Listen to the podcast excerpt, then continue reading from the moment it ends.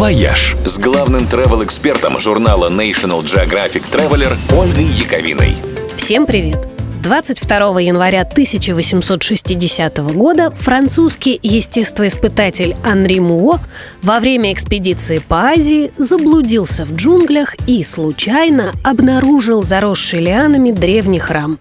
И так был найден Ангкор-Ват – одно из величайших творений рук человеческих, затерянное в джунглях на 400 лет.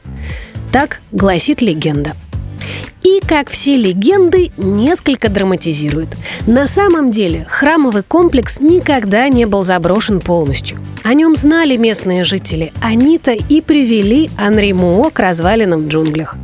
Но правда в том, что именно благодаря мсье Муо про Анкор-Ват в итоге узнал весь мир. Анри описал и зарисовал увиденное, и это произвело фурор в Европе. Камбоджу отправились ученые, и тут выяснилось, что найденный храм в три раза больше Ватикана. Это вообще одно из крупнейших культовых сооружений, когда-либо построенных людьми. Более того, он лишь часть древней столицы Кхмерского королевства – города Анкор, Такого огромного, что города подобного масштаба на планете не строили до начала промышленной революции. Раскопки в Анкоре продолжаются и по сей день. В джунглях то и дело находят все новые и новые строения. Многие из них все еще покрыты зеленью, так что, гуляя здесь, взбираясь по древним стенам и высматривая под лианами лица богов, чувствуешь себя Ларой Крофт.